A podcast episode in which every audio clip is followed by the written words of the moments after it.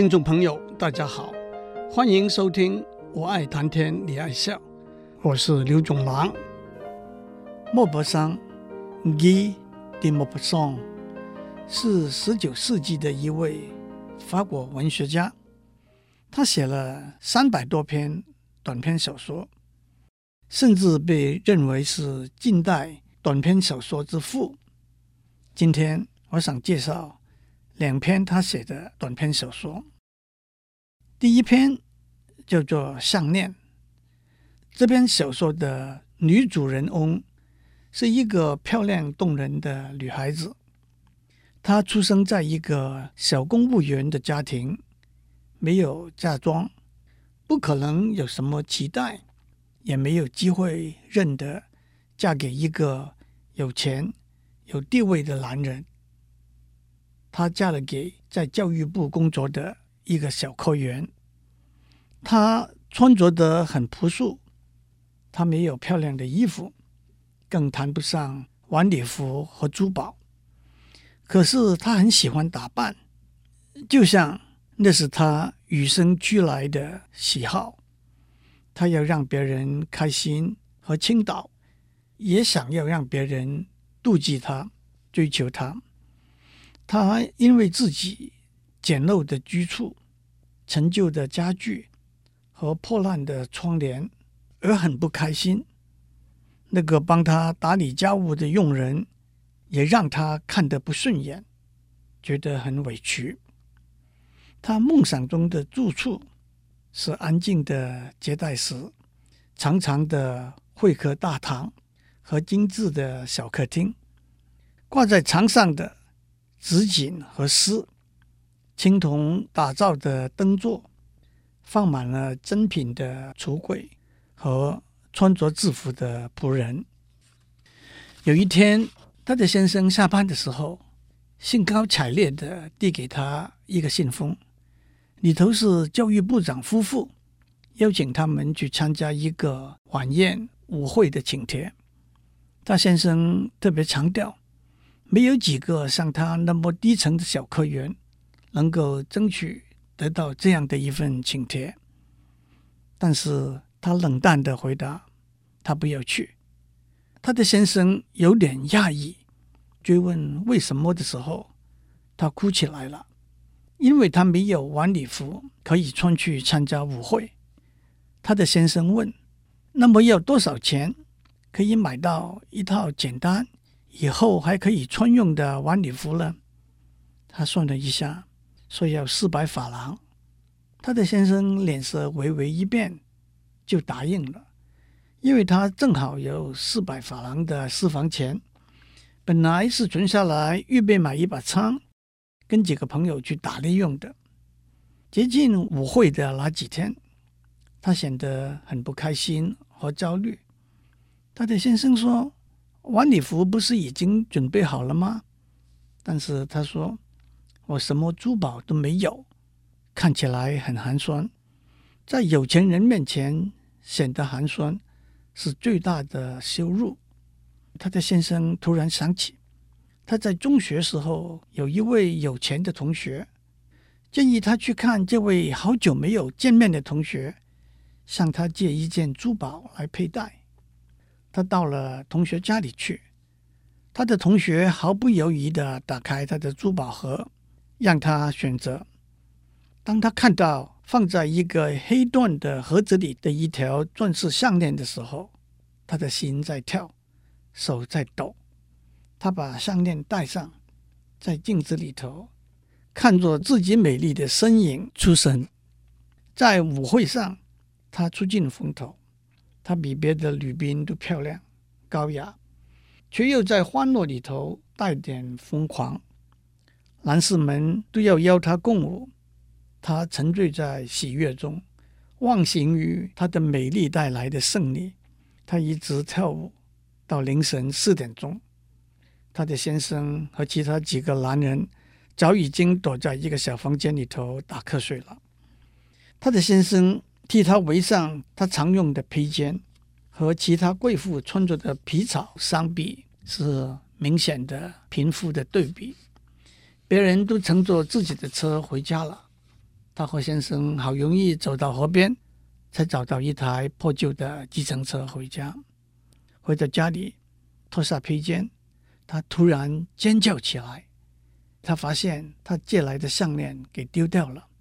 他的先生穿上衣服，沿着回路一步一步的去找。早上七点钟，他两手空空的回到家里来。他们去报警，在报上炫赏，去找计程车行，都一无所获。一个礼拜之后，什么希望都消失了。他看起来好像老了五年。他按照装项链的黑缎盒子上的地址，去找到了个珠宝商，可是他们没有卖过这样的一条项链的记录。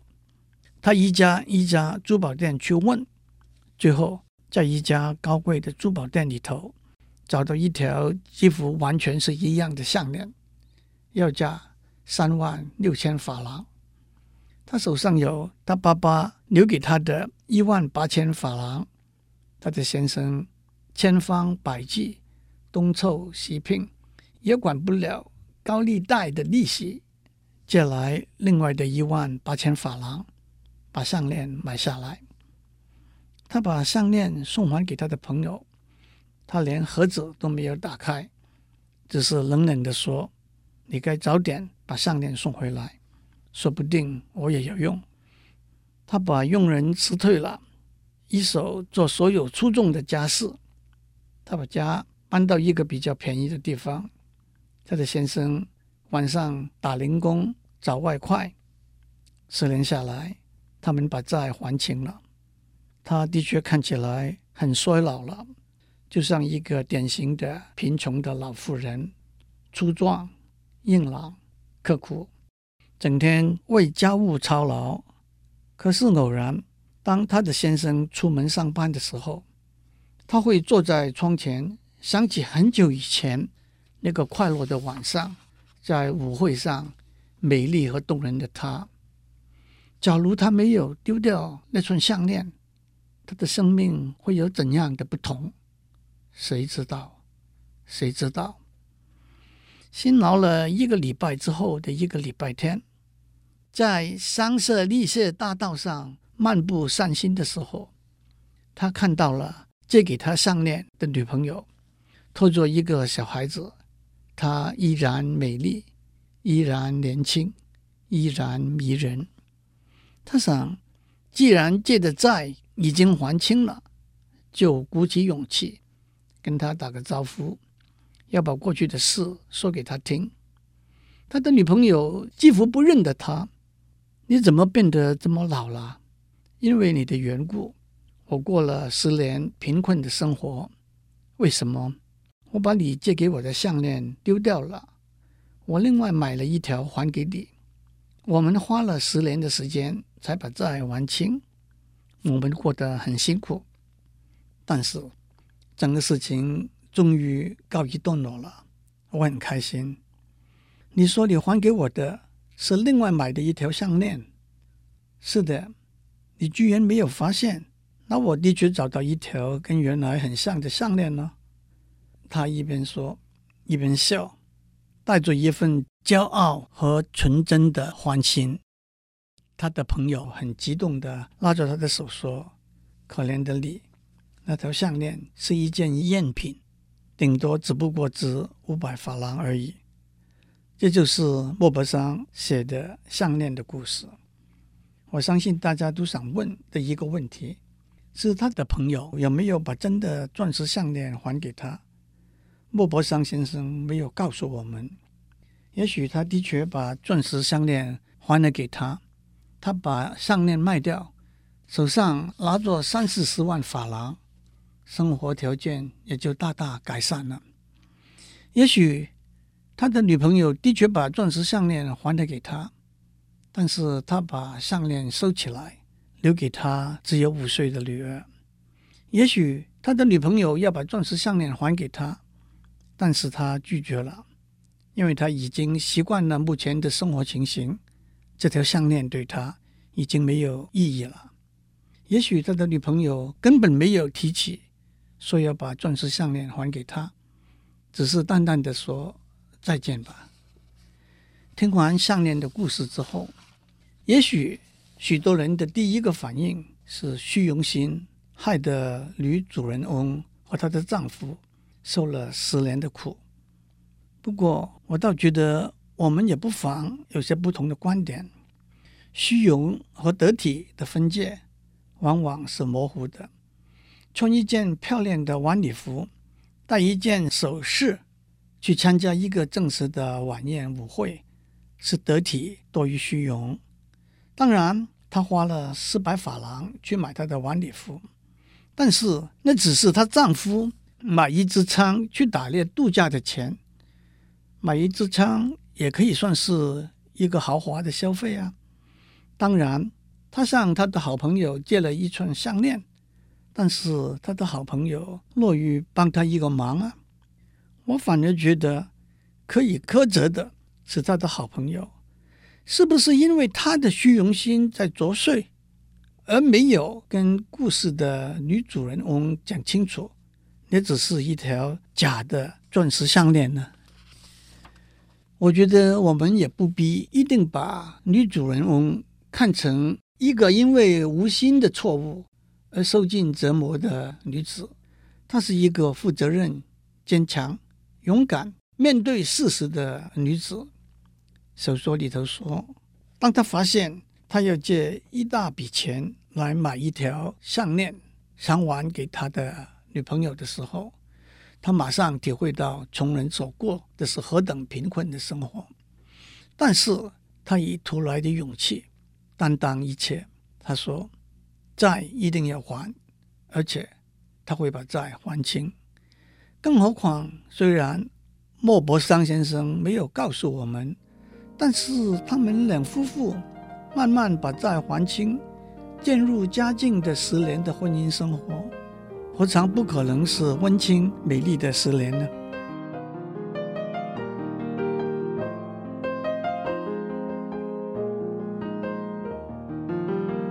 莫泊桑有另外一篇小说，叫做《假珠宝》。故事里头的男主人翁是一个有稳定工作的公务员朗丁先生。他在他上司家里的一个晚会上，认得一位年轻貌美的女孩子。她满脸的笑容，反映出背后的一个纯洁可爱的灵魂。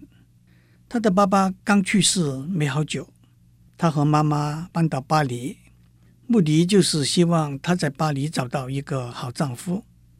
他们两母女安静、低调、诚实，虽然他们并不富有。朗丁先生向她求婚，也被接受了。朗丁夫人很会管家，虽然朗丁先生的收入有限，但是他们过着蛮舒服。甚至可以说是豪华的生活。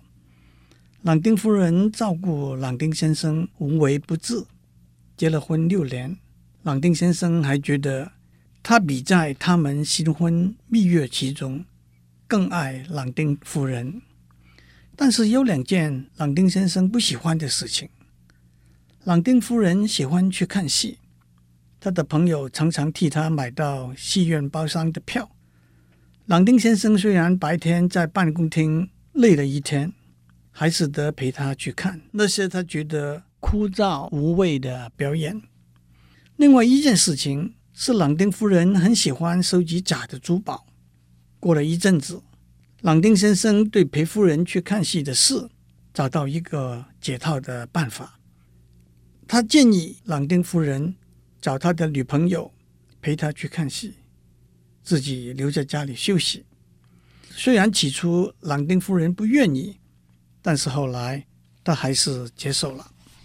至于她戴的假的钻石耳环、假的珍珠项链、假的黄金手镯，虽然朗丁先生跟他说：“既然我们买不起真的珠宝，自然纯真的美就足够了。”但是朗丁夫人说：“这是我唯一的弱点。”有时候，他们两个吃过晚饭，坐在火炉旁边，朗丁夫人就一一欣赏他放在珠宝箱里头。朗丁先生把他们叫做“乐色”的假珠宝，朗丁夫人会拿着这些珠宝说：“你看，这是不是跟真的一样？”朗丁夫人也会深情地把玩这些珠宝，似乎这些珠宝的背后有一份不可以言传的欢心。不幸的事情发生了，朗丁夫人有一天看戏回家，着了凉，转成肺炎，八天之后就过世了。朗丁先生非常悲伤，不到一个月。他的头发全白了，他流泪心碎，他无法忘记朗丁夫人的声音和笑容。同时，现实生活也出了问题。他发现他的收入不足以应付家里的开支，更加没有办法想象怎样维持朗丁夫人在世的时候家里经常享用美酒佳肴的好日子。朗丁先生陷入了贫穷的困境。他忽然想到一个主意，去变卖一些夫人留下来的假珠宝来补贴生活的费用。他找了一条拿在手上相当沉重的项链，估计大概可以卖六个或者七个法郎。他走到一个小珠宝店去，店主反复小心地看了几次，说这条项链大概值一万两千到一万四千法郎。朗丁先生差点笑出来了。这个笨瓜，连假的珠宝都看不出来。几分钟之后，朗丁先生跑到巴黎最大的一家珠宝店去，店主一眼就认出来，这是从他们店里买的珠宝。按照他们的记录，那的确是在一段时间以前送到他们家的地址，收件人也正是朗丁夫人。店主说：“你得先把项链留在这里，让我查证一下。”明天你再回来，没有别的问题的话，我愿意用一万八千法郎把项链买回来。朗丁先生走出珠宝店，他变得糊涂了。他的夫人哪里来的钱买这么贵重的珠宝呢？但是他明白了，那一定是一份礼物。一个可怕的疑问浮进他的脑海：那么别的珠宝也都是真的，也都是礼物吗？他一个晚上睡不着，整夜在哭泣。第二天，他想要忘记，但是不能忘记留在珠宝店那条项链。他回到珠宝店去，店主说：“我已经查证清楚了，没有问题。我现在就付你一万八千法郎。”朗丁先生的手在发抖，把一叠法郎钞票放在口袋里头。朗丁先生把其他的珠宝也都卖掉了，一共卖的十几万法郎。他包了一部车，在城里到处跑，大声的跟别人说：“我有二十万法郎的身家。”他把工作辞掉，跟他的上司说：“他突然得到一份超过三十万法郎的遗产。”他到最高贵的餐厅吃饭喝酒，告诉坐在他旁边。看起来就是一个贵族的人，说他手头有四十万法郎的现款。他发现去戏院看戏也挺有趣的，并不是那么枯燥了。六个月之后，朗丁先生又再结婚了。他再婚的夫人是个品德很好的女孩子，但是她的脾气很坏，把朗丁先生烦死了。到底朗丁夫人的珠宝是哪里来的呢？也许大家的猜想和朗丁先生的猜想都差不多。莫泊桑先生没有告诉我们，朗丁先生有没有想过，假如朗丁夫人没有不幸逝世，他还会继续过着舒适甚至是豪华的生活。朗丁夫人会继续疼爱照顾他，让他在结了婚十年、二十年之后，还比在蜜月期中更爱朗丁夫人。朗丁先生有没有想过，假如在朗丁夫人逝世之后，他把夫人的珠宝当作垃圾一起丢掉，他会怎样怀念朗丁夫人？到底朗丁先生知道的太多，还是知道的太少？世界上有很多事情，知道是知识，不知道是无知。可以知道，但是没有知道，可能是幸福。知道了却装作不知道，可能是智慧；不知道却强行要知道，也许就是愚笨了吧。祝您有个平安的一天。有没有想到买一串珍珠项链送给您的夫人呢？